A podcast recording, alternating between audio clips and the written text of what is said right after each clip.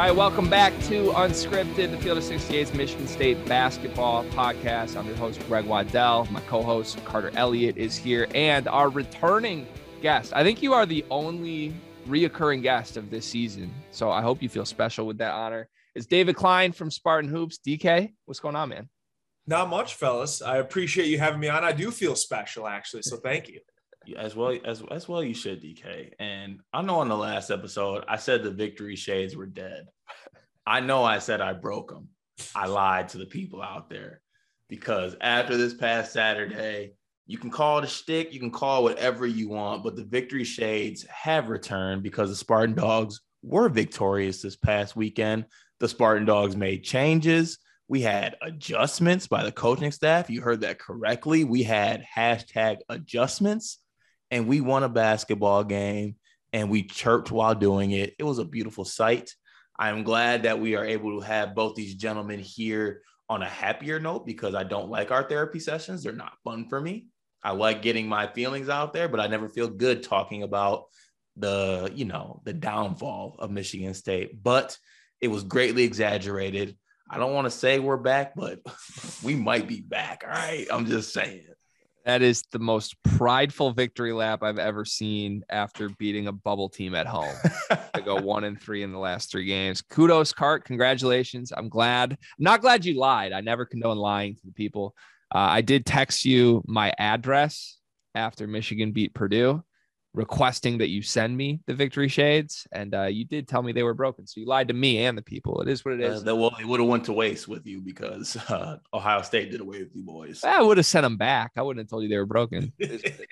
Uh, look it's good to see you happy. There's four things. I came in with objectives to this episode because this is a workday morning we're recording this. Like i know what you guys are working man. I can't keep you here too long. Four objectives. I want to talk about what michigan state got right and the adjustments they made in the indiana game uh, I want to talk about there. There was an article that came out with uh, Big Ten coaches like anonymous breakdowns of teams, and what they said about Michigan State was really interesting. So I want to pick your guys' brains about that. Uh, I want to preview the games for this week. We were recording this on a Tuesday, so there's the Penn State game on Tuesday, and then there's a big one at home against Illinois on Saturday. Um, and then I, I want to do a quick Big Ten round the horn teams. How far do you trust them to go in March? So we'll save that for the end. But first, 76 61 was the score against Indiana. Uh, kind of a back and forth game, if you can call it that. I feel like Michigan State built an eight point lead like four separate times in the game. And then the first three times, Indiana just crawled right back into it. And then finally, down the stretch, Michigan State proved too much for the Hoosiers, who I don't think are very good. I think like they they very clearly should be an NCAA tournament team, but they're just like slipping and slipping into a bubble team at this point. Uh, it was a big spot for Michigan State. I forget what they were favored. Was it like MSU minus three or four? I think it was like I think it was four. I think it was four. Um, I stayed away from it just because I felt like you couldn't really tell what Michigan State team was going to show up. But it was a must-win spot at home. Probably looking back on it, should have put some money on the Spartans. Tom Izzo at home in a bounce-back spot. Good thing to bet on, uh, especially when you get the news that AJ Hoggard has been moved into the starting lineup. That was the big thing that happened over the weekend. So, DK, let's start there. Was that the correct move at this point in time? 100%. So, I, you know, in the article leading up to this game said that there needed to be an adjustment. I listened to your guys' podcast with Brandon Wood, and you guys were echoing similar sentiments. I didn't actually listen to it because I was so sad about the state of the program until actually after we had beat that Indiana team. And then I was curious to see what you guys' thoughts were. And we had very similar thoughts on it that there just had to be some type of adjustment to the starting lineup because of the way that Michigan State was getting off the blocks. And it happened three games in a row, four games in a row. And it was like, okay, are you going to make an adjustment to either how the rotational minutes are being allocated or to the starting rotation? And then what do we get? We get basically the best case version of both guys in that Indiana game. Um, you saw what Hoggard's capable of doing in terms of setting the table. He got downhill the entire night. He was chippy, he was vocal.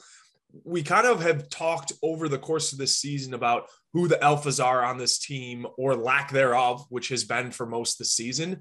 I think you can directly point, in my opinion, to three guys that you can very clearly say are dog mentalities, those typical Spartan guys that you can kind of lean on for that mental toughness, for that physicality. And to me, that's AJ Hoggard, Malik Hall, and I think Jay Akins gives it to you too. Guys that you know the moment they're in the game are going to give you some type of impact immediately hitting the floor. So for me, I thought that was 100% the right decision. I felt way better heading into that game, seeing the staff willing to make an adjustment, because I think the one thing that we've talked about pretty consistently is this staff has been pretty slow to make adjustments the last couple years. Last season, it almost cost them a tournament bid because of how slow they were to start playing their best players. At least now we hit a lull we looked for the staff to make the adjustment and they were able to do so. AJ Hoggard ends up with 14, 4, and 8. He gets kicked out of the game for clapping, which was absurd. I mean, he was just sitting there clapping. Uh, yeah, I don't think he even said anything. And they give him the double T. It was chirpy all game. I thought the refs did a bad job of controlling that. But I love to see it. I just love that it was like from the moment it felt like the energy was right. And then Tyson Walker comes off and takes six threes. Like, thank you. And he hit half of them.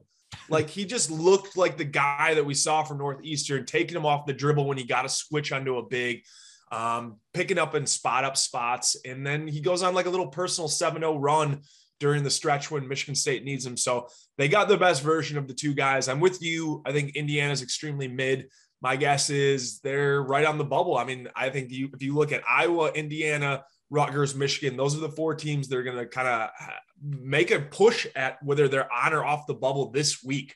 So I think it's a big week for the conference. We can obviously get to that later in the show, but I'm with you. I think Indiana's mid, but the fact that they bounce back, they blow them out by 16 or whatever they ended up winning by. It was just nice for Michigan State to kind of put a complete game together, even though, again, the wings struggled. So yeah, I, I look at the minutes. That's what I've done after every game. I, I box score watch a little bit, and I, I care more about minutes than I care about anything else with this Michigan State team.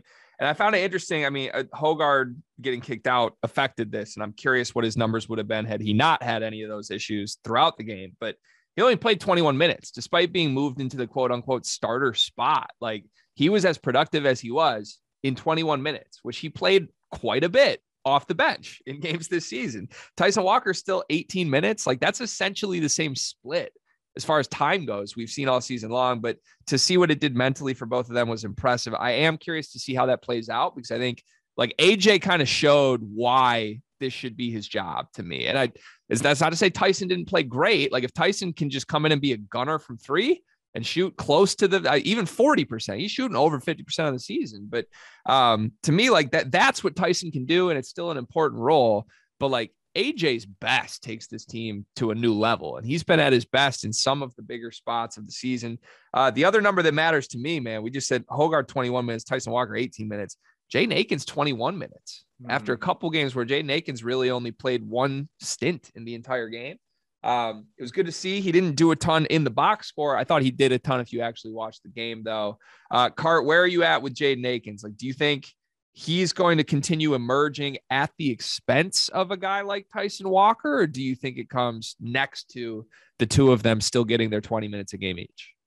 Yeah, that's the thing with uh, Akins. I feel like I you know, before last game, I was saying that it might have to come at the expense of Tyson Walker because Tyson Walker was struggling.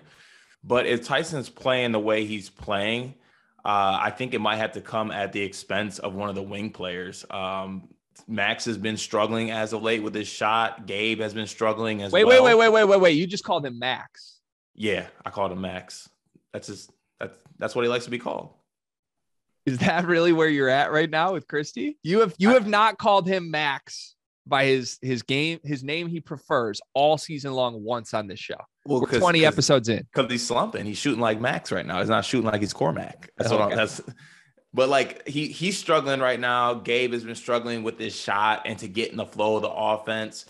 And you know, a guy like Akins, you put on the floor, he's going to make an impact defensively at the least, and at least give you energy and a spark plug off the bench. And I think that his play has earned him more minutes. Look, I people harp on this Michigan State team trying to establish depth and find depth. Now, with that, I don't want depth to be established by cutting off talent, but because you have depth and because you like to play guys so much, play the guys who are playing their best. Like if I'm pointing the guys who are playing at their highest level right now, I'm pointing to guys like Malik Hall, uh, based off last game, AJ Hoggard, and you know Marcus Bingham. I think has been playing at a high level this year. So basically, rolling with your dogs and rolling with your talent and rolling who's playing the best. And hopefully, or not hopefully, I know guys like Gabe and Max are going to get it together as far as shot wise going throughout the year. Shooters go through slumps. It happens. Gabe's is a little more concerning for me because he just looks out of it sometimes on the floor, which is like concerning to me. But at the end of the day, I think he's a good shooter. He'll get it together. Uh, but I think that Jaden's earned himself some minutes, and I think he has the ability to both get to the rim and make some plays on the offensive end as well that we haven't seen yet. Now, we thought that maybe in the future, looking as him as a Spartan dog in year two and year three, that we kind of get more of that offensive game from him. But I think he has the ability to do some things right now and show us some things. So it was good to see him get extended minutes and overall take out everything with us beating Indiana. I echo what DK said. I think Indiana is a mid team. That's a game we should win, and we did win. So kudos to us for doing that.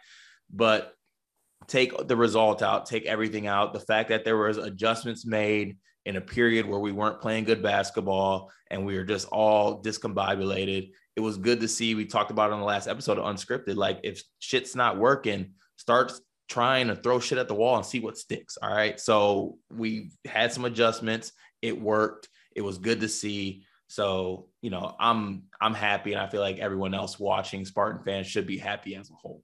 So I, I have two big follow up questions to that. You mentioned Brown and Christie struggling as they have for the last, I guess you could say, couple weeks at this point. Uh, maybe mm-hmm. one or two good games individually mixed in there, but as a whole, like what you're getting from the guys who I think in the non-conference were the most reliable players on this team have suddenly shifted to maybe the least reliable players on this team as far as positional spots go.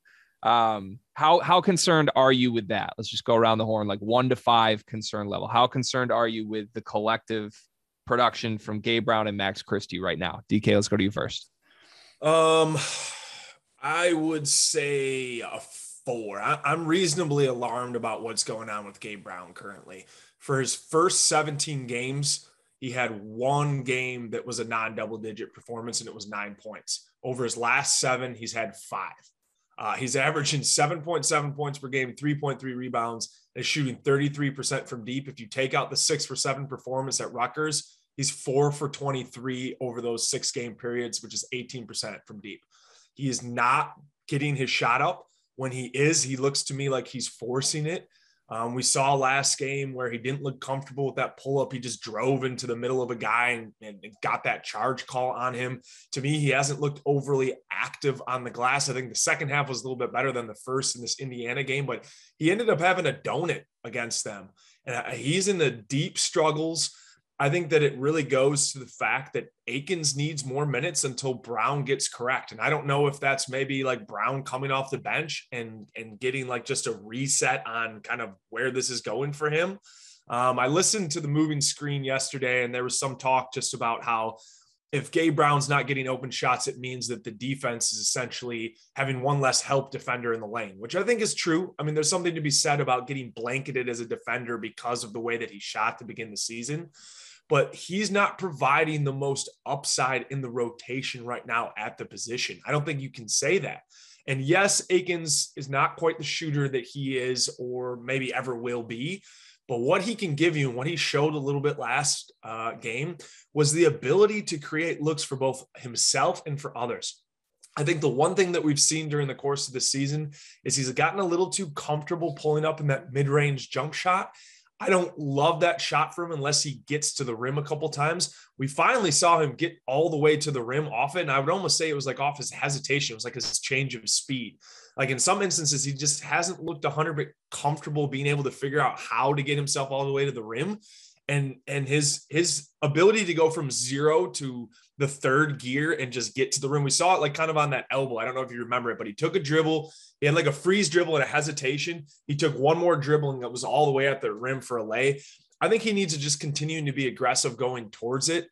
Every time he's on the floor, he's excellent defensively. I think there's a case to make that maybe Christie and Akins are the two best perimeter defenders on this team.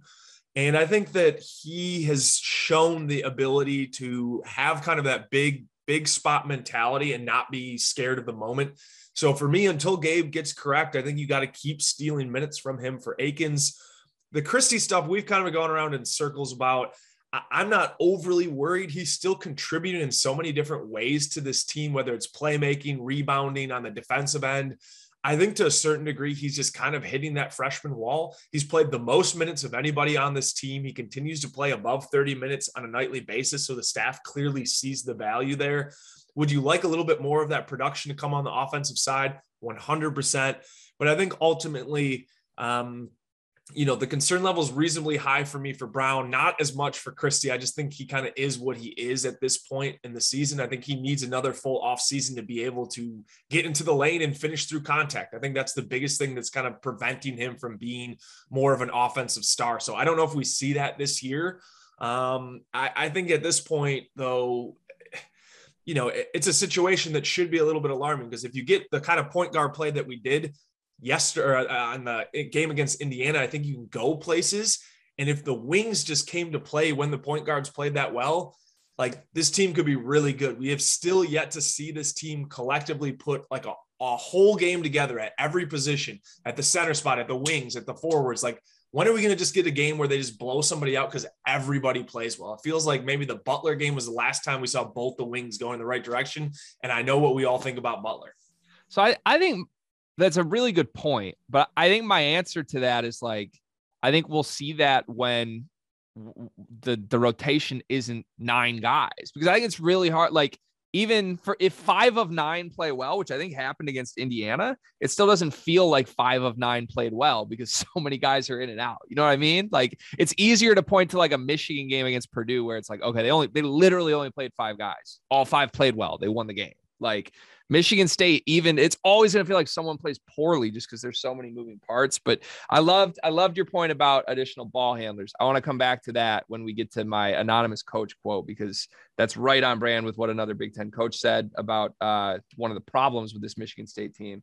Cart concern level though quickly with uh with Christie and Brown one to five. Yeah, it's it's it's definitely probably up in that four range for me as well. Uh, more specifically with Brown, it's not just a shooting slump; it's just he doesn't look comfortable out there. I think that getting to this point of the season, coaches in the Big Ten and probably everybody who are going to play moving forward knows that if you can be there on the catch and up on Gabe Brown, that he has not shown the ability in these past couple games to put the ball on the floor. That's why I feel like in these past couple games, you see when he tries to get to that one to two dribble pull up at the elbow or in the mid range, whenever he shoots it, he's off balance. His shot seems very short, almost herky jerky in some games. Like it seems kind of broken a little bit. Uh, so that might just be a confidence thing. I'm not really sure what I can point to. DK's suggestion about him moving to the bench is, I mean, it's it's something to maybe look to. I don't know necessarily if I would go that far technically as moving to the bench, but uh, I just think right now you have a guy who's just not confident in his ability and not confident in his game, and it's showing through his jumper, and it's a little bit concerning at this point to me.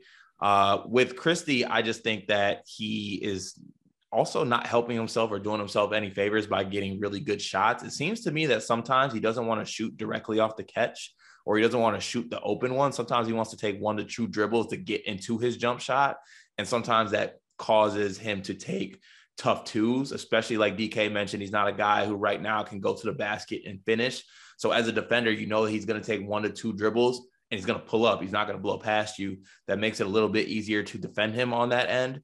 Uh, I still think he's given us a lot on the defensive end at this point, and that's why he's playing the most of the minutes. But when, like I said earlier, you have guys that are struggling on the wing, and I think that's an opportunity to get Jaden Akins in the game and get him minutes. Uh, and hopefully Gabe figures it out because he is a huge part of our team, as we saw in the non-conference and earlier in the year. Uh, you know, Gabe was our most consistent player on a night-to-night basis, uh, even on both ends of the floor. So hopefully he figures it out. I think he will, but I am somewhat concerned of what we saw these past couple games.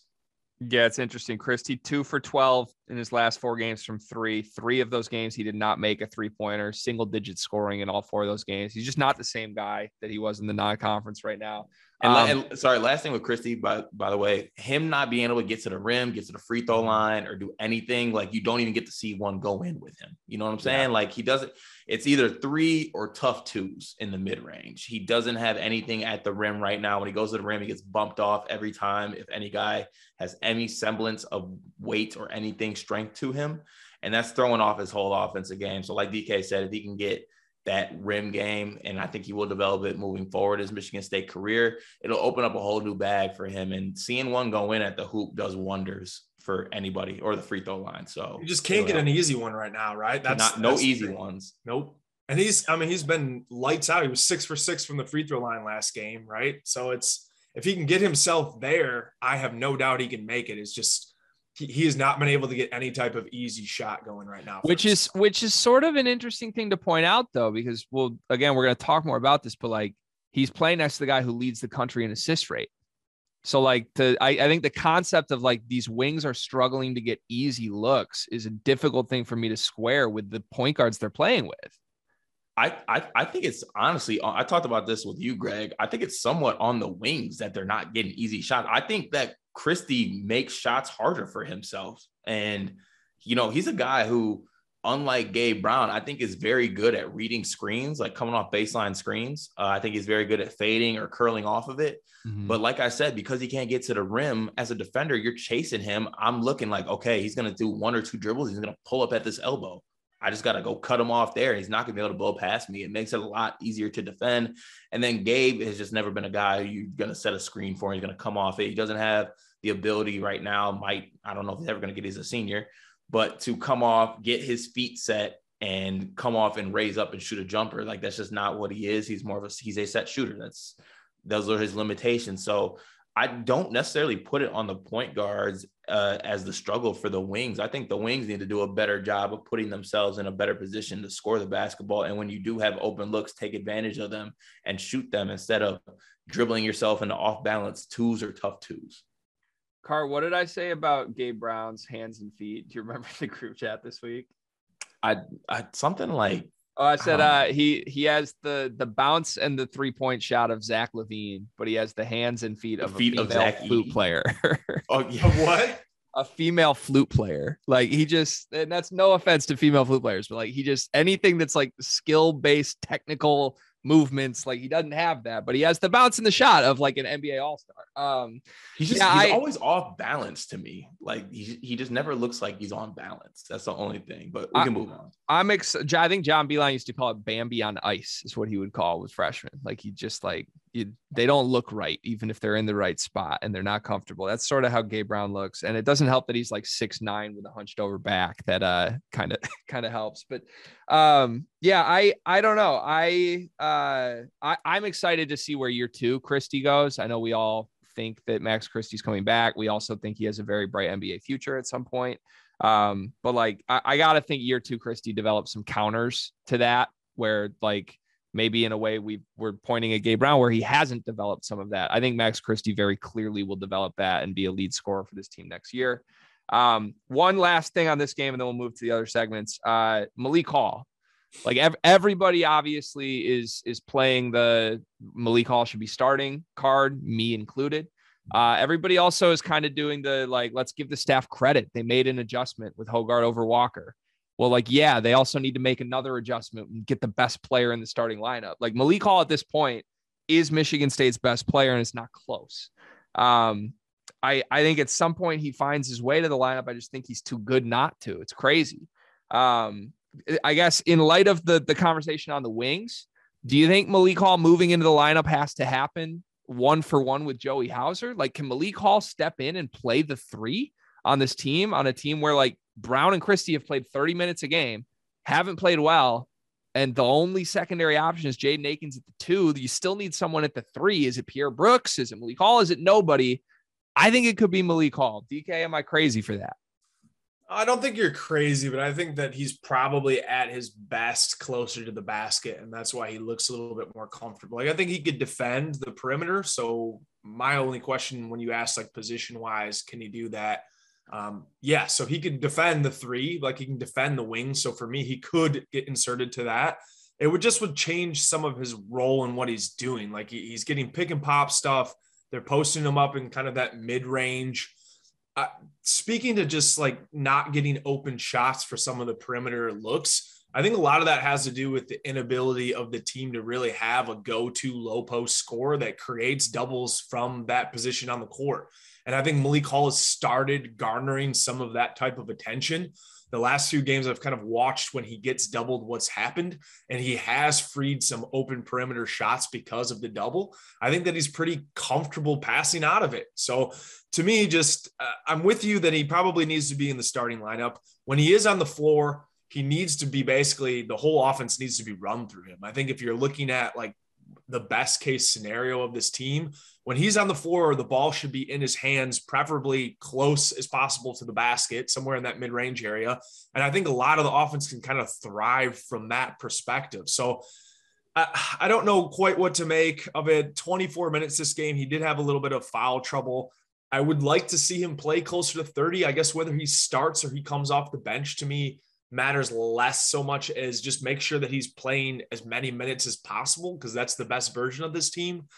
So I guess that's kind of a roundabout way to go to it. Um, yeah, I I don't know. I'll just say this: like he's uh, to me, we talked about like, oh, can the staff trust these guys? And I think that's a larger part of the conversation about how they're handling point guards. Like, does he trust AJ Hoggard? Like, Hoggard can have a great game, and Izzo goes to the presser and is just like, well, I'll see if he can do it twice in a row. Like he gets high on himself. Like he's literally done that three times this season. And Tyson Walker, obviously new to the program, like that's a guy who has to earn trust. Like Malik Hall's a captain on this team. Like the, the staff has some sense of trust in this dude. And Malik Hall also, like, as, as much credit as we're giving him, he hasn't always been this good. Like, I, I don't think he was this good in November. I think he was good for a game and then he would have a game where he did nothing. And right now, like the consistency has become like an expectation with him, which is why, like, let's not get cute. Like, he needs 30 minutes. The best way to get him 30 minutes is start him and play him 30 minutes. Like he's a captain on the team. Let's just play him like he's a captain on the team. Cart, uh, how how strongly do you feel this needs to happen? I I I feel extremely strongly that it needs to happen. And I also want to point out, like, this is no slight to Joey Hauser either. I just wanted to say that Joey Hauser's been playing well. I think that this is just a indication of what we've seen from Malik Hall. He has been clearly Michigan State's best player in this stretch run. I think that uh, you can call me being greedy, call it what you want. Like, I want the 30 minutes and the start, especially because I'm sick of watching us come out and start slow. Like, we are probably the best team in the country at starting slow. Now, it changed a little bit with the insertion of AJ Hoggard to the lineup, but I think we can do the same with Malik Hall. I like the things we've seen from Joey Hauser with his effort. I think he's been shooting, I mean, almost close, close to 40%, maybe high, almost high, maybe mid 40s from three in conference play. I think having Joey Hauser playing the way he's playing right now off the bench and inserting Malik Hall and giving him those high minutes like he does to others, you know, to the Gabes and the you know Max Christie's on this team. I think that it'll be good for this team. And you know, you talk, Greg, you talk about earning trust and things like that. Like you said earlier in the year, one of the big things with Malik Hall was it was feast or famine. Like we were getting some big Malik Hall games, and then we were getting Malik Hall games where he was just not really making an impact. Right now, on a consistent basis, in no matter how many minutes he's getting, whether he's getting 20 minutes or he's getting, you know, 25 minutes, whatever he's getting, he's producing. So in my eyes, you up the minutes, you up the production. So and until he proves that that's not the case, then we adjust. But at this point, you got to give that man 30 minutes a game. I think he's doing too many things. He puts pressure on the defense as well, and he might be the best baseline college basketball player in the country. You do not want to see Malik Hall on the baseline, turnaround jumpers, behind the backboard jumpers. Had Trayce Jackson Davis in hell. Race Thompson, he thinks he's that guy, not that guy. Malik Hall had him in hell. Like he's a mismatch. You got to play that man. Yeah. When he hit that shot over the backboard, which we haven't talked about, I think that just kind of sums up the way it's going for him right now. Like you yeah. hit that kind of shot, like he hit, he let it go and he started running down the court to a certain degree. Like he ride, ride, ride the hot hand. Yeah. I, I guess the other flip side of it is too, your best front court is with Bingham and Hall, and they very rarely get to play together which to me is maddening, both defensively and offensively. I think you can create so much pressure on the rim when the two of them are in the game. Um, so that goes to speaking to just getting them in the lineup too. But it feels like it's beating a dead horse at this point. I think everybody's been on that. maybe we were a little bit earlier than that. Like, come on, it's time to start him like a week or two ago. And now everybody is. So I don't know. Maybe just just start him. Seven, yeah. seven, 17 Mark Marble, still still the, the easiest betting trend in college basketball. You can bet at 17 minutes, Julius Marble will be at the table ready to go. Yeah, I wonder if our, our friends at BetRivers ever offer that prop. They should at this point, although people would make a lot of money off it. Uh, all right, I want to I want to go to my anonymous coach quote. So this was from a, a Seth Davis piece this week where he did this with uh I it was a few quote unquote anonymous Big Ten coaches and asked them about the top teams in the conference. I'm just gonna read the two paragraphs word for word on Michigan State, and then we'll nitpick at uh, the piece that I find most interesting from this. So here are anonymous Big Ten coaches quotes compiled on Michigan State. They have good players, but they don't have anyone who's elite like they have in the past. They're playing point guard by committee with Walker and Hoggard. Christie is solid, but he's young. He's the one guy in their lineup who's not really physical. Defensively, he's still figuring things out. Gabe Brown was great early, but now he's going through the lulls a little bit. They don't have as much of a post presence as they've had in the past. They crash four and sometimes all five on the offensive glass. So if you can get a rebound there, you can make them pay for that. They're one of the leaders in our league in turnovers. The reason they have those problems is their wing players are not ball handling wings. It puts a lot of pressure on their guards. The last two sentences are what I'm most interested in because I hadn't viewed it that way at all, really. Uh, as as much as Hoggard and Walker are ridiculous from an assist rate standpoint, and also a ridiculous from a turnover rate standpoint, is it just because no one else on the roster at any position can be trusted to be a playmaker? DK, let's go to you on that. Yeah, I, I think that that's a pretty spot on statement about relatively to just the state of the team this year, right? Like you're looking at where the shot creation comes from. To a certain degree, it can come from Walker, but I, you know, he can't really get all the way to the rim and finish. Really, the only guy on the team that has consistently gone all the way downhill and finished from the perimeter is AJ Hoggard. But the problem is he can't put pressure on you from either the mid range or the perimeter. So that kind of limits some of his ability to be able to just suck in the defenses at all times. I think like we spoke about earlier, maybe Akins is a guy that can continue to do that. You're looking at who is capable of maybe being able to create shots for both themselves and others. To me, he's he is that guy, right? He, he was a former point guard. You've got him at the two spot now. I don't think that the the staff has really given him enough offensive opportunity. They very rarely put him in ball screens. They very rarely draw up plays to be able to get the ball into his hands. And I think we saw again, you know, kind of re-emphasizing the point I made earlier. We saw his ability to be able to get to the rim. Maybe try to start putting him more into the offense. I think that they're spot on in terms of there's a ton of pressure on the point guards to be able to create for the rest of the roster because Aaron Henry left out the door. We only had one creator last year, and that was him. This year you have one and a half. And if you count Akins as a half, maybe you have two guys, you know, between Tyson and him. So I think that that's pretty accurate. I guess my counterpoint with that to that would be uh, there's not a ton of guys really in the league um, that can create outside of like the top, you know, main guys like Ivey, Davis, Murray's more of a forward, anyways. Like, how many guys in the league from that wing position are really creators. So I think that that's that's true, but I think it can also be applicable to a ton of other Big Ten teams this year. I, I, just think that the wing play after it got gutted by the NBA last season in the conference is kind of down as a whole. I think you're right with that. I think the the only tweak I would have because there are no creating wings unless you I guess Ivey counts as that, but Ivey's just a superstar. It doesn't matter how you want to classify it. Um, I think the the counter would be like some of the better teams you can point to, or not even better, but just like upper half of the conference teams.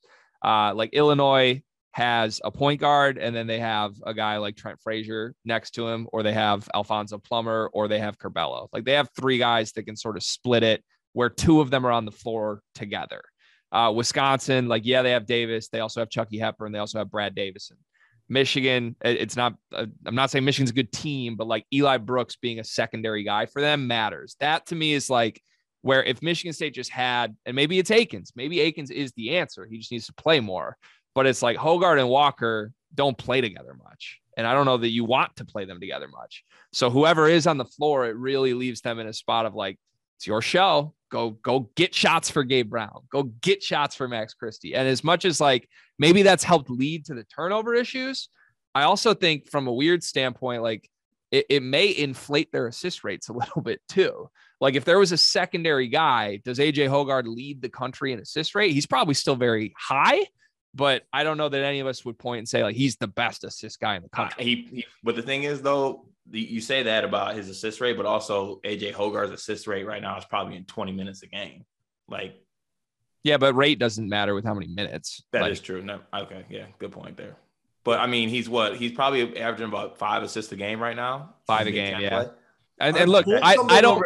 This last stretch, he's been really good in that. He had two goose eggs like in the point column, but he's averaging 6.1 assists per game to 1.7 turnovers over his last six uh, games, which is obviously really, really incredible. Good. Yeah. He's getting to the free throw line a ton too. And we didn't really touch on that. He's over his last six games, he's shooting almost 80% from the free throw line, getting there almost three and a half times a game. I think that's a huge swing factor to why he's continuing to progress as a yeah. player. That's also and, huge that he can progress as a jump shooter in the future. Because if he gets somewhat of a semblance of a just a threat from 15 feet, like it would open up so many things. I think yeah. he just needs to develop that floater too. If he if he could just develop a little one-footed floater, hey, I'll tell I'll, I'll tell you right now, DK. AJ ain't getting no floater. He's not a floater player. I trust uh, him developing a floater maybe more than I do a mid-range jump shot. I'm going to toss that out there. Yeah, he ain't a floater. He's That's trying to get fair. to the cup. I uh I want to just put this on record. I'm I want to officially declare myself as an AJ Hoggard guy if I haven't already. I've declared myself a Hoggard guy in relation to Tyson Walker, but I I want to put myself just objectively. I'm I'm in Hoggard's camp. I think by the time that guy's a senior, he's an all conference player. I think he is a killer. Like just mentally, he's chirping dudes. Like I, as a as a Michigan fan, as a part time Michigan basketball fan, I'm pretty terrified of AJ Hoggard. That dude shows up for big games. Uh, so I don't mean when I I raise the concerns about like oh his assist rate would come down if they had somebody else. I don't mean that to minimize how good he is because I think he's fantastic. I actually just mean it to say like maybe next year projecting to that roster, Akins projects to a lot of minutes at the two, and I think that helps him. I think you see a more reined in AJ Hoggard when he has somebody else to play off of. I think if Sorry. you're looking for the next evolution of the roster, what is Cart doing? He's recording this. I, I, I needed I needed that AJ Hoggard monologue in my memories, and I'm keeping that because I'm gonna go back to the start of the year for the AJ Hoggard takes, and we're gonna combine those. So I just needed that for my memories. Don't mind me. Oh my god, that's so funny. I I, I think we can all agree that this version that we've seen in spots this season of AJ Hoggard in maybe the ceiling of what we all thought he could be is much higher. I always thought that he had a pretty comfortable floor. I compared him to maybe like Tiger Campbell last season, where I think he's a guy that if he controls the ball and he doesn't turn it over, he can be a high assist guy, kind of be a team leader in spots. I know Campbell had a really nice run in the tournament, um, but for the most part, he's not like a, a score first type guy. And I think that, you know, we have to maybe recalibrate some of the expectations because the, the upper class version that we can potentially get at AJ Hoggard is going to be a much better point guard than I think any three of us foresaw. And that's been a nice little surprise for this season for sure. Yeah. And Cart, Cart loves it, but he's a gamer. Like he's chirping. No, he's, he, I, you thought I was joking. AJ Hoggard in my book is a certified top five Michigan State point guard of all time because in the first start of the season, he got a one a dog ass stat line, and two he got ejected for chirping. Like um, that's I I resonate with that type of information. I like that type of game. I like seeing, like DK said, it was good to see like a dog, like some fight. Like when we talked with Brandon Wood, we talked about all these players in the past, and like he talked about himself, like being a Spartan dog and like being an alpha. And even though maybe Hoggard doesn't have like the alpha skill set as far as like the jumper and everything, at least in his mind, AJ Hoggard knows he's a dog and thinks he's a dog. Like he he has that mentality and has the ability to be that, you know, dog. And I think Malik Hall has that same ability. And also to comment on your quote, Greg, first of all, that was Brad Underwood who said that, the anonymous coach. I can tell by the way, you know, he loves talking to the press. He loves all types of anonymous quotes and throwing stuff out there. I know 100% fact that that was Underwood, but he also made some good points because that really is our team in a nutshell. Like that's, that's pretty accurate. Uh, I think that when we look back on this year, one of the things we might question with the staff or kind of look down on, or I do personally with the staff, is that early in the year when Tyson Walker was struggling, we didn't get Jaden Akins any type of point guard minutes. Like I thought that was a great opportunity early in the non-conference or any point in the non-conference or early Big Ten play to get him more involved, get him some more minutes handling the ball um, so that he would be more comfortable with it um, and maybe take some pressure off of those guys handling the ball. And I think, you know, maybe he has the, I think personally, he has the ability to do so. Uh, so that is kind of a thing that I think we should have established earlier in the year. But, you know, we kind of are where we are. We have one and a half, maybe two point guards if Tyson comes on. Hashtag six man of the year, Tyson Walker campaign is starting Stop now. that. No, we're, we're we've shut that down as soon as you just. I, I don't. And whenever you all want to join, I got your- the campaign open. To your point about Akins, though, like I I keep laughing because Izzo had another quote in his press conference last week. I think that was like, uh, it was about the the transfer portal stuff, and he's like, Tyson's really hurt by the fact that he couldn't sit out this year. And I just want to be like, what what the hell was your plan? If Tyson was going to sit, was Hoggard going to play 30 minutes then? Was Akins going to play 10 minutes as a backup? Like that's what you're saying you wish would happen? Because if you wish that would happen, just do it. Like it, it makes no sense to be like, God, I wish Tyson could be sitting out this year. Like you're playing the dude 22 minutes a game. Like stop doing that. If you don't think that he's ready for it, it makes no sense to me. Um, we're we're running over. Just needs to end. He just needs to stop talking about the. Yeah, Because it- guess what? If Marcus. Bingham leaves, you need to go get a center next year. And we didn't really touch on that position, but if we're looking at the next version of what this team can be, I'm very optimistic at the point guard spot.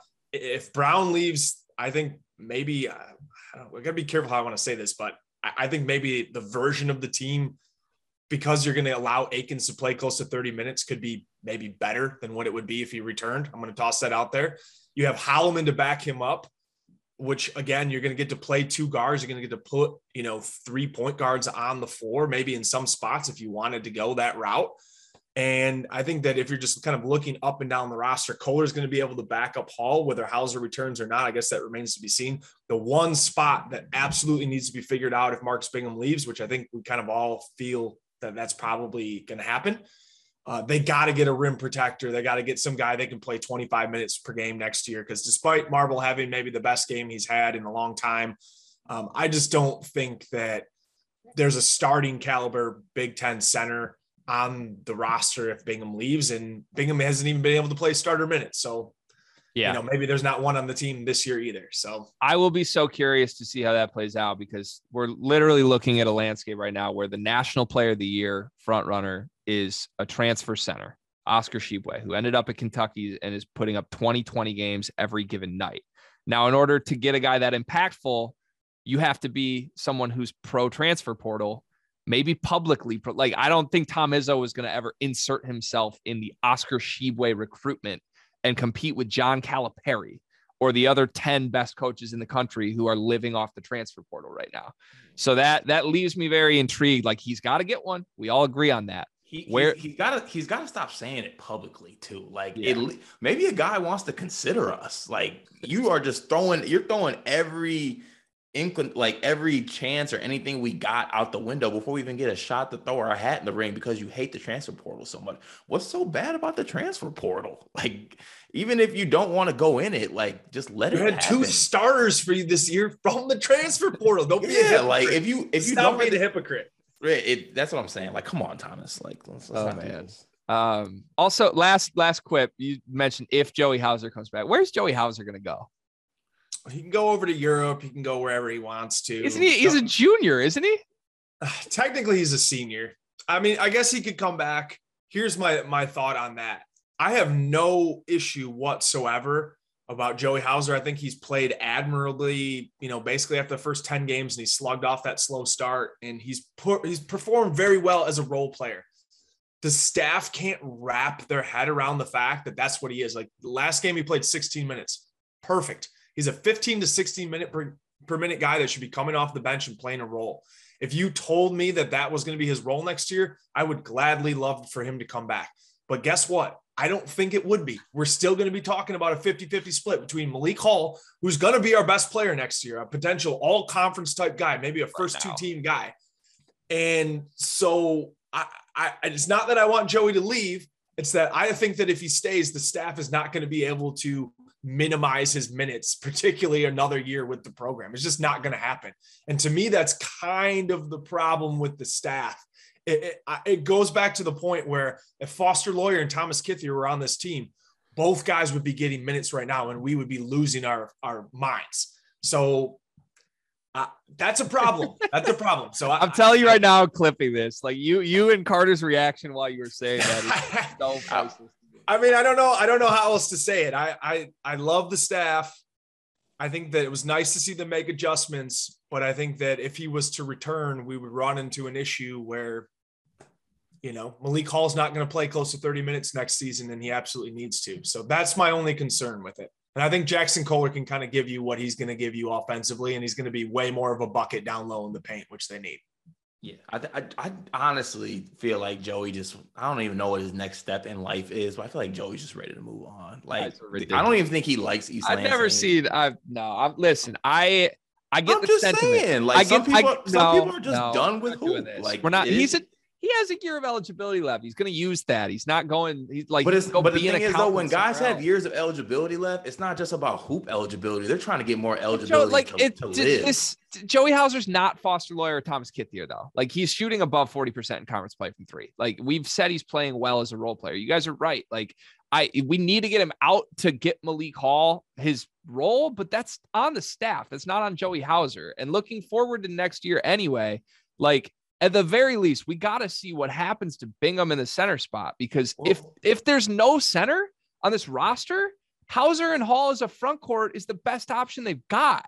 And they Greg, that's Greg. that's a lineup they've played this Greg. year. Greg, we can't depend on the staff to make the right choices. We got we don't got to do like the whole like when people smoke cigarettes and they do the little you know nicotine packages. No, we can't do that. We need full cold turkey. Don't even give them the chance to play Joey Hauser That's sad. more minutes me, than man. Malik Hall. That's- we that's gotta sad. just we ju- we gotta just not buy the cigarettes. Just That's cut it off completely. I uh I'm still I may be on the island, but I'm still out here saying there's a productive version of Joey. I think we're seeing a productive. We version. are seeing it. We are seeing it. We're seeing it Right. in like DK that productive said. version can't play 26 minutes a night. though. Exactly. Yeah, I know, but that Exactly. that the fact that that's turned into well, hope he takes his career elsewhere. Like he's a he's a good rotation You're acting player like we this didn't wish him well. There's he has a year left. I hope he uses that year at Michigan State, and instead everyone still wants him out, which is nuts. Marquette Uh, homecoming loading. It'd be just Steven's the, point. the staff needs to just tell themselves his name's not Joey Hauser. His name's Kenny Kaminski. And then it makes way more sense. Like just consider him Kenny Kaminski and play him 12 minutes a game. You're You, know where Kenny Kaminski ended his career? I do know. I shouldn't have made yeah, that in the back.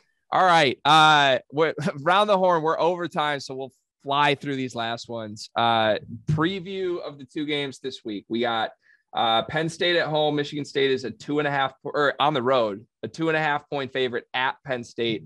Pretty trappy place to play, to be honest. And then a home game against Illinois, where KenPom has Michigan State favored by three. Quickly on Penn State uh, in conference play at home.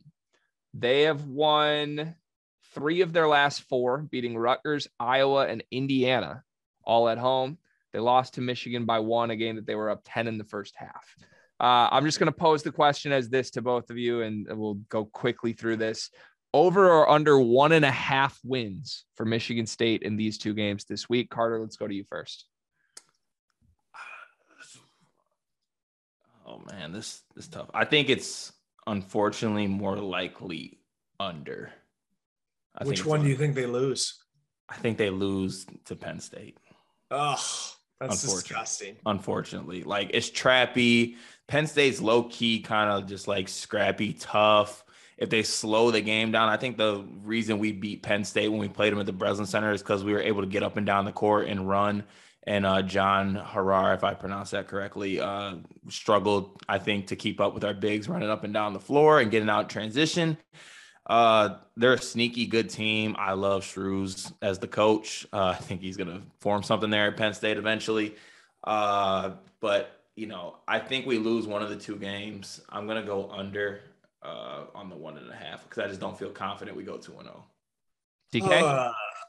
Uh, um, this is a big week. I think if you lose one of these games, you're out of the title conference hunt. This is you got to win both of them. So I think that what they showed us against Indiana comes into play tonight. I think that they beat PSU.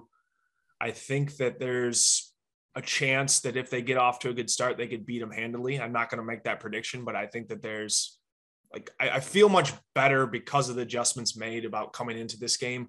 And Illinois kind of played poorly lately. They got to go to Rutgers on Wednesday, so they get one less travel day. Then they got to travel to us. That's going to be a really physical game against Rutgers. Whether they win or lose that, I think that they're going to be in a dogfight.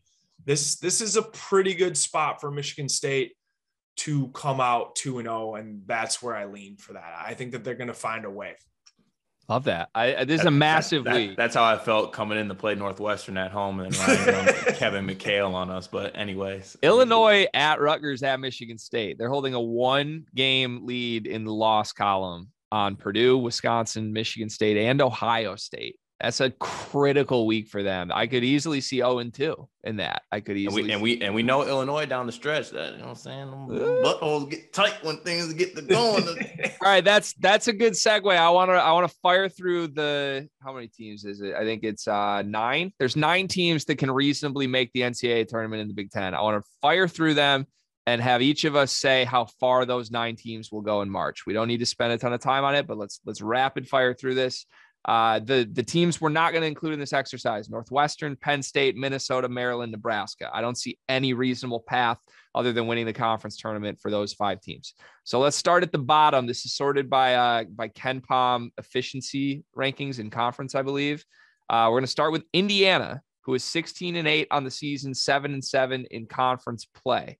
Will Indiana make the tournament? And if they do, how far will they go? I'm going to go out on a limb and say Indiana misses the tournament. DK? Agreed. Yep, I'm with you. I don't I don't see this version. I think they suck, to be honest. Yeah, yeah, misses.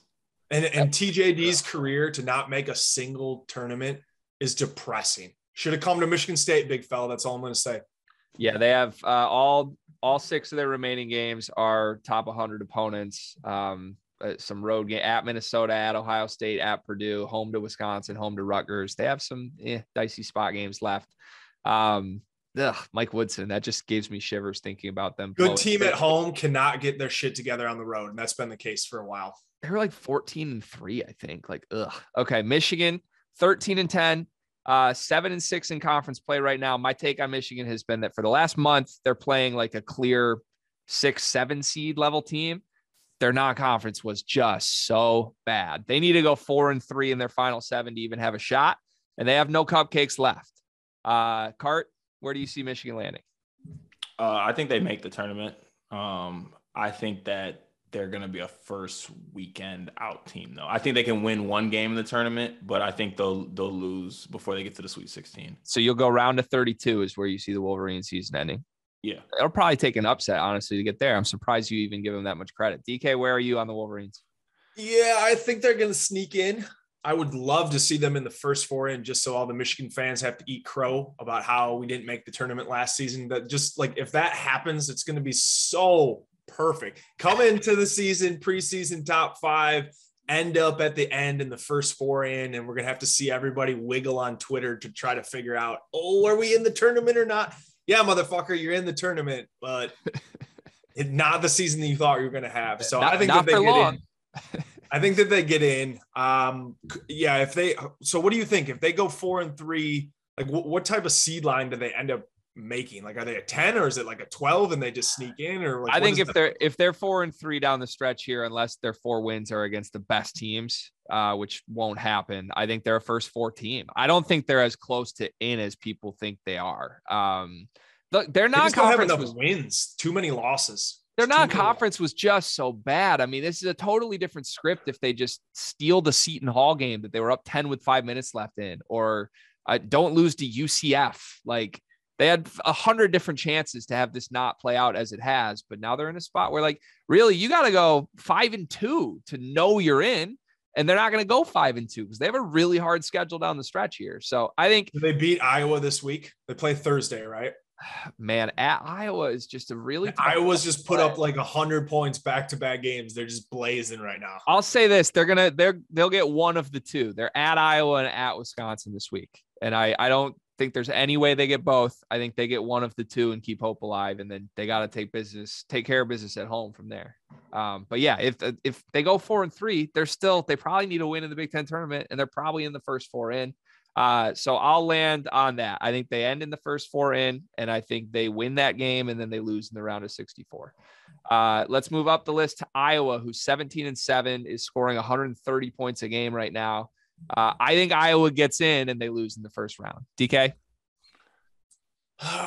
What's the remaining schedule? Do you have that handy? Yes. Because to me, they're not a tournament team right now. That 17 or 18 wins, whatever they have, is all fluff. The top of their schedule was like against 300 plus teams for the first five. They played nobody in the non-conference. So, um, yeah, Iowa has two wins against top 75 teams. They're 0 and 5 in the quad one games they've played right now. I want to say, I, I, think that they only have one potential quad one game left. So I don't, I don't know. They have, a, they have a couple left. They go, they're home to Michigan, at Ohio State, home to Michigan State, at Nebraska, home to North. Michigan's not top 30 in the net right now, though, right? That's how they do. It's top 30 on the net. If no, home. but they end, they, they have at Ohio State, at Michigan, at Illinois all left on their schedule. So they okay. have they have quality opportunities, although likely losses, but quality win right. Right. Yeah, I I don't know. I think I think maybe you're right. Maybe they sneak into maybe Indiana's the odd man out, and I know we're gonna get to Rutgers. Maybe I think two of the four bubble teams make it in the conference. I'm apt to say Indiana's for sure out. I don't trust them at all. And then it's going to be maybe between Iowa and Rutgers for me, and who ends up getting that last bid for the conference. Cart, Iowa. I think it's iffy they make it in, but if they do, first first game they're out of there. uh, okay, jumping to the last bubble team here. Rutgers, 15 and 9, uh, 9 and 5 in the conference right now. The most absurd resume of all time. I think they're 5 and 1 in quad one games, and they have losses at home to Lafayette. Uh, and they lost at Massachusetts. They lost at DePaul. They lost at Minnesota, at Penn State, home to Maryland. They've literally lost to all the worst teams in their schedule and beaten all the great teams in the Big Ten, which is nuts. Uh, I here's my take on Rutgers. I think that they are actually playing really good basketball right now. I, I think their season as a whole makes no sense, but I think right now they're a top six team in the conference. Uh, I think they have a bunch of good games left on their schedule, and they've been great in good games. And I think Geo Baker, Ron Harper, and Paul Mulcahy is a top two or three trio in this conference, as crazy as that sounds. So I think they find a way. I think they scratch and claw to get the resume done. Uh, and I actually think they win a game in the NCAA tournament too. I'll put them into the round of 32. Cart, what do you think? I'm in on that too. I think that they'll be able to get there, and I think they'll win a game. So round of 32 for me. DK? They get Illinois at home Wednesday, I believe it is. They have to win that for me. They, they got some opportunities at home for big time wins to finish the season. That I think this one's a huge swing one. If you can get this under your belt, I think you're feeling a lot better. It's almost like that Michigan Purdue situation where you have that quality, quality top 15 win under your belt. And I think it's going to be really hard for the selection committee to keep them out. They've been playing well. Like you said, they're a tournament team right now. They just dogged it in the non conference and put themselves in an awful hole. They already have a top 15 win, though. They already beat Purdue. Yeah. yeah. It's it's going to be a good test for the bracketology folks. Like how that, much do bad losses really matter here? That is the craziest run. I mean, not the craziest run, but that is like a run like no one saw coming if they beat Illinois. Like that, this this stretch they've been on is absolutely just. Paul McKay McKay's been unbelievable. I think Omoruyi gives them exactly what they were missing, just kind of like a physical presence inside. He's dunking everything. Mm-hmm. Mulcahy leads the conference in assists per game. It's crazy. Like Paul Mulcahy leads the Big Ten in assists per game, and he's a mismatch problem. He's six six. He's physical. He just kind of backs guys down from the top of the key. He's been really good. Yeah, I've been telling Cart he's he's hawkezing people. That's my verb for what Paul Mulcahy does. Um, all right, the five teams that are for sure going to make the NCAA tournament. Let's talk about how far they go quickly. Ohio State, 15 and 6, 8 and 4. I'll kick this off because Cart knows where I stand. I think this team loses in the first round.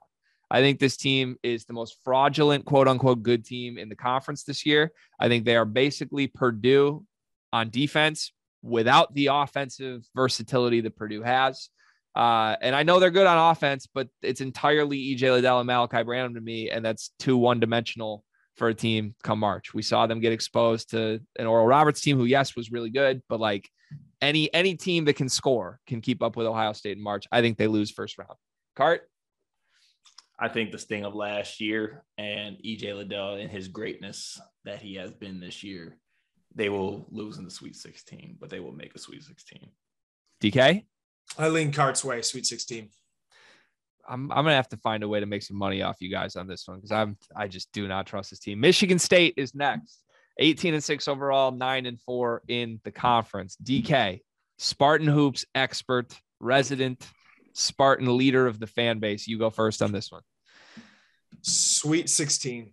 I think they got to make it. You got to get to the second weekend this year. I think it's a win. The way that the expectations were coming to the season, finish top five, top four in the conference, make the Sweet 16, bring back most of the essential pieces to be able to maybe build upon next year. But I think you got to make a Sweet 16. That's where I'm going to go. Art. Final four. I ain't know. I'm kidding. nah, nah. Sweet. I, I, feel the same as DK. I think Sweet 16 is a must. Like that's it's it's a must that we get there. It's time, you know. And I'm sick of hearing Greg's Sweet 16 stats as well. I'm oh, so sick of it. But he like five or Sweet 16's Final Fours, March runs aren't made off of quote unquote. It's a must like I agree with you that for all the dialogue, like it is a must. But like it's it's, it's a must that we get to that second weekend and then we'll take it from there. But you got to let's get there. It's yeah. a must, but is this team good enough to get there? Is yes. my question. Yes. Like I think yes, I think they, they are. Like there there is a world where this team makes a final four. There is a world where this team is good enough to get hot. They need the right draw, all of that. But do I trust them to? That would require me to trust the staff to play the right guys. And if if we get to that point by March, I'm in. If we get Malik Hall playing 30 minutes a game, I'm in on this team. Uh, until that happens, like I just have no trust that they can win back to back games in a, a two day turnaround with a center who might play 10 minutes or might play 30, with the best player coming off the bench, and with no idea of like is uh, let's let's wait and see if Hoggard does this two games in a row. I guess I love Hoggard and think he should, but still too many questions for me. I'm going to call them a round of 32 team right now, uh, draw dependent, but we will see. I hope that changes. If Malik Hall gets in the lineup, I probably feel differently about that. Wisconsin, third, 19 and 5, 10 and 4. If you look at efficiency margin metrics, Wisconsin is like the ninth best team in the Big Ten this season, but they're tied for second in the loss column, which is ultimately what matters. Uh, have you swung negatively on Wisconsin cart as a lot of people have? Yeah, I think that they they'll make it to the round of 32. Um, I would honestly lean that Wisconsin's going to be a heavy pick for people to get lose that first game. I think they peaked too early. Um, uh, yeah, I'm just I'm I'm kind of out. Uh, the the shine of them wore off a little bit. Okay. Uh, I'm I'm somewhere split on this because I think Johnny Davis is that special. And I think that their style of play is never going to let them separate from teams, but it's also going to keep them close. Uh, they're old. They got Brad Davison back another year. Like we didn't think they were very good last year, and they blew the shit out of UNC. So I think that they could make a Sweet 16. It depends where they end up on the seed line. If they stay a top five seed line, I think they make a Sweet 16. If they somehow like bottom out towards the end of the season and they're like a six, seven, anything higher than that, um, I think that they'll round a 32 for me. I'm in on Wisconsin, and it feels weird to say that. I'm I'm leaving them as a Sweet 16 team for now. Uh, I think that Johnny Davis is ultimately this team's offense, and I think Johnny Davis in March, I just trust will be the best version of Johnny Davis. Uh, I also hate the phrase peak too early. So by default, when Cart said that, I had to move them into the Sweet 16. Like play playing playing well at any time is a good thing. Like, let's not penalize the team for being really good early. I think they can still find that again later. Right now, like Wisconsin's problem is Davis hasn't been shooting 50% from the floor and 40% from three. Um, he's looked he's looked more like Chase Audige as of late than Johnny Davis. That is wildly disrespectful. Uh, I, yeah, I, I buy Wisconsin still figuring it out. Let's go to number two in the conference, Purdue. 22 and 4 overall, best record overall, 11 and 4 in the conference. May not win this conference with how dicey they've been. They almost lost to Maryland at home over the weekend. Uh, I've said all year Purdue's a Final Four team. I don't care what the metrics tell me about their defense. They remind me of 2013 Michigan, and like they're just kind of floating through the regular season. They're going to turn it on when it matters, and they're a top three talented team in the country. Watching that Maryland game changed everything for me. I don't trust this team anymore. I don't trust Matt Painter at all. He literally has Jaden Ivey standing in the corner, not touching the ball for six straight possessions in the final four minutes. Uh, I just think they're doomed. I think Eric Hunter is going to dribble the ball off his foot in a one possession game with a minute left because he's trying to get a post entry to Trevion Williams, who hasn't scored in 12 minutes while Zach Edey's on the bench. Too many questions. I'm out. Uh, I'll call them Elite Eight because I think they're that talented, but there's no way they make a Final Four. DK?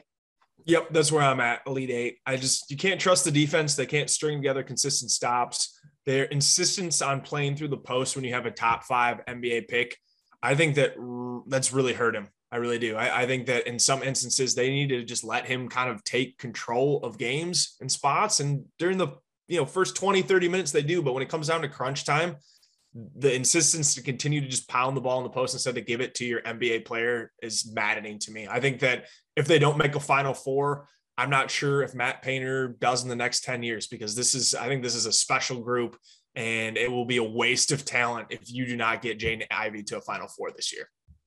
Cart. Book of Cart 315. Thou shalt not take the ball out of my lottery pick's hands at any time. Thou shalt not turn my lottery pick into a role player. We don't condone that nonsense. Elite Eight, Painter's fumbling the bag for me. Yeah, we're all on that hurts me because I want to. I I, I, want this team to make a Final Four. I really the Painter agendas are going to take a huge hit if they don't make a Final Four. You have a top five talented team in the country, in my opinion, and the inability to a like get this team to buy in defensively is just maddening. Like they have decent enough athletes. I understand there's some deficiencies at the center spot, but like they have some guys that can play defense. Uh, I I don't know. I've I've been wholly disappointed with the way that it's been going for them. I don't I don't understand them. Yeah, this was the 34th best defense in the country last year, and they lost nobody. Like, what? Why are they worse defensively? Zach Edey playing more minutes is not that much of a reason to go from 34th to 116th defensively. It's insane. Uh, and yeah, Painter's looking weird in the light right now. I said, as far as painters go, like he literally is convincing everyone he's Leonardo da Vinci, but he's just like a little sixth grader playing with finger paint right now. He's a mess. Um, all right, Illinois. It, actually, last thing on Purdue, how funny would it be Sorry, Purdue fans, but like, how funny would it be if this team ends up with zero banners on the season? Like, they are so damn good. They might not win the regular season conference. They might not make a Final Four, and I don't like. Can they win four straight with that defense in Indy in March? They can. They, they can play that number one video on loop. and, that's all, and that's all they'll have for the rest of the year. That, oh that, that my might be the God. reason we that might be the moment to the tune of one shining moment when everybody's just like calling in or something. We we'll definitely montage that. If they don't make if they don't win at one banner, like Big Ten tourney title, Big Ten regular season, Final um, Four, like you got to have one of those checked off this season. Yeah, have to. All right, Illinois. Last but not least, the the other program that I'm rooting ends up with zero banners. Although I think I'm in a tough spot for that right now. They're 18 and six overall, 11 and three in conference play. I still think they're this is off top of my head, but I think they're like 12 and one when Andre Curbelo's not playing and six and five when he is. Um, that may have improved lately because he's been playing. But where does Illinois end their season? The team that has made one Sweet 16 since I was in fourth grade. Who are you going to first? Whoever. All right, let's go to you first. I, will go, go first. I'll, I'll go first because because I flipped on this. I was Final Four caliber with Illinois, but this might be a hot take. I think that they do not make a Sweet 16 again this year. wow. This is and this is and this is this is this is the thing for me. I think that it's going to get to a point where I think they've done a great job right now with playing basketball where they have Trent Frazier hitting shots, Plummer hitting shots on the outside, and there's still teams around the country who have chosen to play one on one against Kofi Cockburn, which I think is just an awful decision. You cannot play that man one on one. Wisconsin played him one on one, and you got a 40 ball put on your head. And it was one of the easiest 40 balls of all time. With that said, like when Kofi plays the best centers or better centers in the conference, he struggles. He really does. So God forbid they match up with a center who can maybe not. I mean, he's not going to stop Kofi, but you make Kofi go like eight for 18, eight for 19 when he's shooting five feet from the basket. I think there's a way to beat this team. I don't think Brad Underwood's going to completely take the ball out of Andre Curbelo's hands. I honestly think he's going to start integrating him more and giving the ball more. And it's, I don't know. I just, I got a funny feeling that this team loses that second game in the tournament, loses in the round of 32. I don't, it's, it, the stats might not back it up, but just call it my own intuition. I love your intuition. DK? I think that when they get out of conference, they're going to feel a little bit better about themselves. I know the non-conference didn't go great for them this season, but I think it was a result of the Cockburn being out for a period of time, then Curbelo, the flow of players. I think Elite Eight for me. Um, you surround it with like three 40% shooters against one of the more physically dominating players in the entire country. I think that anything short of a Sweet 16 for them would be an embarrassment. I think that they'll make an elite eight and they'll run up into a team that has equally or better front court players, like Cart said, and and they end up stumbling. But I think the elite eight is the kind of the ceiling for this team. So I'm I'm gonna side with Cart. I think this team loses round of 32 at best, as crazy as that sounds. I think this team could lose in the first round, depending on what seed they get. If they work their way up to the two line, doubt it. But like if they're three, maybe even a four, if they struggle down the stretch here, like could they lose to a good 13 seed? I think they could. I don't trust this team's mental makeup at all. I just watched them uh, up 16 points against Northwestern. And then like Chase Audige made a floater, and then they all just like held their breath for 15 minutes after that. Alfonso Plummer took a transition three with a minute and 45 seconds left in the game, up five with 30 seconds on the shot clock. I don't trust these guys at all. And that's not, this is individual specific to this team, let alone the 20 years of tournament history that is going to weigh on this team's shoulders. Um, also, like, look at their schedule. I know we talked about the non conference DK, but like, their best win is at Iowa. Other than that, like a home game against Michigan State, that's it. Like, their best non conference win was a neutral site game against Kansas State. Like, this team has not beaten great teams. They lost twice to Purdue. They've got another against Michigan State on the road coming up. They've got at Rutgers. They've got at Michigan, like home to Ohio State and home to. We're going to see who this Illinois team really is down the final three weeks of the season. And my suspicion is that they're going to look a little funny at the end of those three weeks, is all I'm going to say. Um, so, so who wins the conference? Because we just shit on basically every team in the conference and said we don't think they're as good like, as we talked four, about. It's gonna be a four-way tie. Or I I think it's gonna be a tie. Some collection of that just hodgepodge of five teams with four losses oh, right now. Oh, in Illinois. How many how many losses total for the win in the conference then? Six. I think it falls to six. I mean, I, I'll say this: if a team ends with five losses, they win the conference. Maybe outright. maybe outright. Yeah. Yeah. Um, That's probably fair.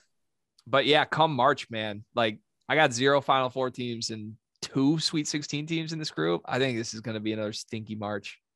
I think when you look across the board, though, who do you feel confident about? Like in a lot of these conferences, like the Big East, do you feel very comfortable saying they have got multiple teams that are going to make it past the Sweet 16?